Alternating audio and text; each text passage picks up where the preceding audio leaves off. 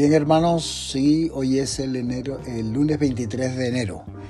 Bueno, gracias a Dios, claro que sí, un nuevo día, una nueva oportunidad. Estamos agradecidos al Señor de poder saber que Él es nuestro todo, nuestro pastor, nuestro maestro y su palabra tiene toda esa enseñanza diaria, pan de vida, ¿no? Sabemos que así se definió el Señor, yo soy el pan de vida y justo el pan normalmente es un elemento que consumimos cada día en una forma u otra, hecho de una manera o de otra manera en las diferentes naciones y culturas, el concepto pan eh, tiene la implicación de algo cotidiano. Entonces, si el Señor se definió como el pan de vida, y entonces el Señor debe ser algo cotidiano, algo eh, continuo en nuestra vida, en cada día que amanece.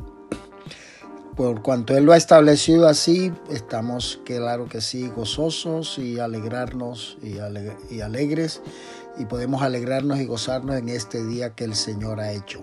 Qué precioso eh, tener esta experiencia y esta comunión con Él. Y claro que sí, la palabra tiene su protagonismo trascendente y de ahí que nosotros cada día nos acerquemos a ella, la leamos, eh, tratemos de meditarla y tratemos de hacerla de nosotros eh, ese pan diario de vida. Estamos en el Evangelio de San Marcos, habíamos quedado el día pasado, bueno, con el maltrato a Jesucristo, aquello de que le dieron, uh, ¿cómo se llama? Intentaron darle vino con aromas para, bueno, anestesiarlo según la costumbre de la época, pero él rechazó y también, uh, bueno, lo llevaron a la cruz y pusieron aquel título rey, aquel título rey de los judíos y uh, lo pusieron entre dos ladrones y se cumplió la profecía que fue contado entre los inicuos según Isaías 53. Vamos a seguir con este mismo capítulo 15 de San Marcos y vamos a leer del versículo 29 hasta el versículo 37. Dice, y los que pasaban le injuriaban, meneando la cabeza y diciendo, va, tú que derribas el templo de Dios y en tres días lo reedificas, sálvate a ti mismo y desciende de la cruz.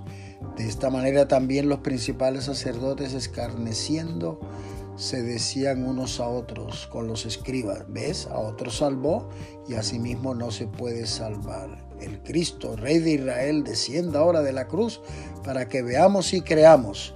También los que estaban crucificados con él le injuriaban cuando vino la hora sexta hubo tinieblas sobre toda la tierra hasta la hora novena. Y a la hora novena Jesús clamó a gran voz diciendo, Eloi, Eloi, lama sabactani, que traducido es, Dios mío, Dios mío, ¿por qué me has desamparado? Y algunos de los que estaban allí decían al oírlo, mirad, llama a Elías. Y corrió uno y empapando una esponja en vinagre, poniéndola en una caña, le dio a beber, diciendo, dejad Veamos si viene Elías a, bajarle, mas Jesús, dando una gran voz, expiró. Bueno, en esta, vamos a decir, crucifixión de Jesús y en esa posición encontramos que sigue, sigue, como se dice, la injuria, el maltrato, el desprecio, todo lo que hemos leído en los versículos anteriores. Y aquí también hay unas afirmaciones que, bueno, vale la pena recordar. Por ejemplo, la que le dicen, tú que derribas el templo de Dios y en tres días lo reedificas, como tratando de recordarle aquello que él había dicho. Claro, entendían lo que entendían o querían entender lo que querían entender. Sabemos a qué se refería realmente el Señor. Él se refería a su cuerpo que sería resucitado al tercer día. Sin embargo, bueno, como hemos dicho, ellos tomaban las cosas más bien con un espíritu de desafío, de desprecio y de maltrato. Ah, también le añadían diciendo, sálvate a ti mismo y desciende de la cruz. y ah, era otra palabra para desafiarlo. Y la otra cosa es que se ponían de acuerdo en sus comentarios, según nos dice el versículo 31, en tanto que decían a otros salvó y a sí mismo no se puede salvar. Y todo ese lenguaje despectivo y desafiante, este, incluso llegó a que los mismos que estaban alrededor de él, los dos ladrones, también estando aún en la cruz, empezaron también a injuriarle, según leemos en este capítulo. Y bueno, acordaos que el Señor leíamos antes que fue puesto en la cruz en la hora tercera del día, ¿no? El equivalente a las nueve de la mañana nuestra. Dice que cuando llegó la hora sexta, o sea, tres horas después, lo cual podríamos decir que era las 12 del mediodía, que en, un sentido el sol a esa hora pues brilla con todo su esplendor, pero aquí estaba haciendo un día diferente. Estaban poniendo en la cruz el que iba a salvar la humanidad en todas las generaciones. Sin embargo, cuando a él, es decir, llega esa hora sexta, hubo tinieblas sobre toda la tierra hasta la hora novena. Es decir, hubo tres horas de oscuridad, de tinieblas.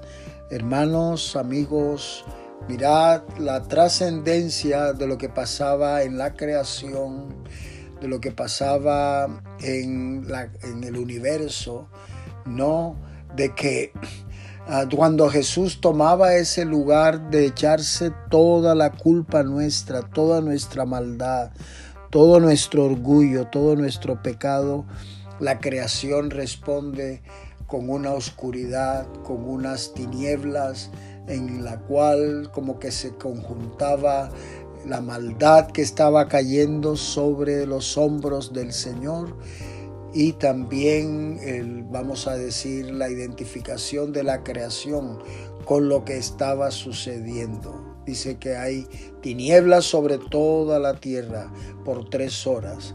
Y en ese momento surge de la boca del Señor una expresión, ¿verdad?, que nos lleva a identificar lo que estaba pasando.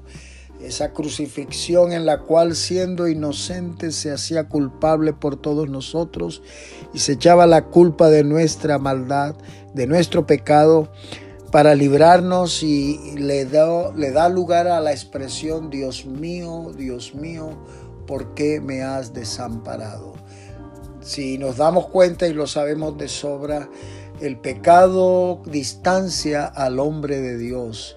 Es como en la vida natural, ¿verdad? Cuando entre dos personas hay una, vamos a decir, hay un acontecimiento negativo, hay una falta, hay una deslealtad o algo, hay una tendencia a que se produzca una separación entre esas dos personas, un distanciamiento, a menos que haya reconciliación.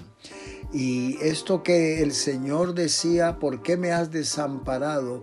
Él estaba sintiendo como la distancia que se producía entre él y el Padre, pero ¿por qué? Porque había una falta, había unos, unas ah, desobediencias y, y unas deslealtades que estaban cayendo sobre los hombros de Jesucristo tu deslealtad, mi deslealtad, tu desobediencia, mi desobediencia, tu pecado, mi pecado y, en la realidad, en la realidad, él vivió la experiencia del distanciamiento entre el Padre y él porque dice, ¿por qué me has desamparado? Pero no era así, simplemente era que estaba experimentando la separación entre él y el Padre por causa de tu maldad y de mi maldad.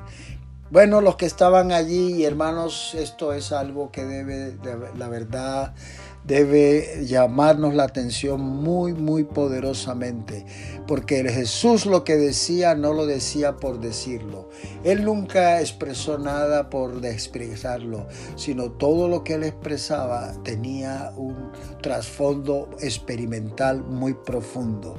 Y aquí es lo que nosotros debemos valorar, la profundidad de la obra de Cristo, para que en nosotros también se produzca una obra profunda de redención no, supervis no superficial, no por encima, sino que llegue hondo a lo profundo de nuestro espíritu el poder de la redención, el poder de la expiación por medio de Jesucristo, por medio de su sangre. Qué precioso. Gloria a Dios por esto. Gracias Señor por esa obra sin duda.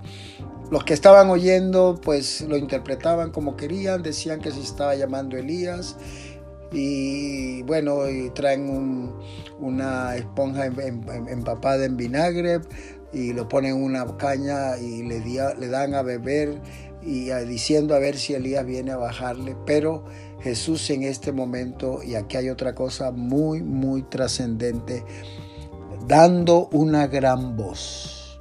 Mm, bueno, no hay registros sonoros, como pudiera haber hoy día con cualquier aparato electrónico.